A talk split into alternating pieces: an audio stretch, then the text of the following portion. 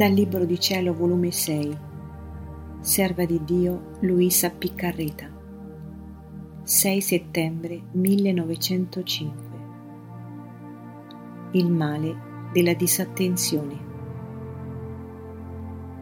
Questa mattina, dopo aver molto stentato, vedevo nostro Signore crocifisso ed io stavo baciando le piaghe delle sue mani e riparando e pregando che santificasse perfezionasse, purificasse tutte le opere umane per amor di quanto aveva sofferto nelle sue santissime mani.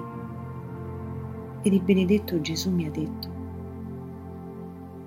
Figlia mia, le opere che più mi inaspriscono le mani e che più mi amareggiano ed allargano le mie piaghe sono le opere buone fatte con disattenzione, perché la disattenzione togli la vita all'opera buona.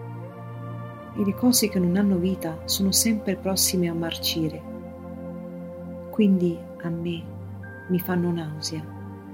E dall'occhio umano è più scandalo l'opera buona fatta senza attenzione che lo stesso peccato, poiché il peccato si sa che è tenebre, e non è meraviglia che le tenebre non danno luce, ma l'opera buona che è luce e da tenebre offende tanto l'occhio umano che non sa più dove trovare la luce e quindi trova un ingombro nella via del bene.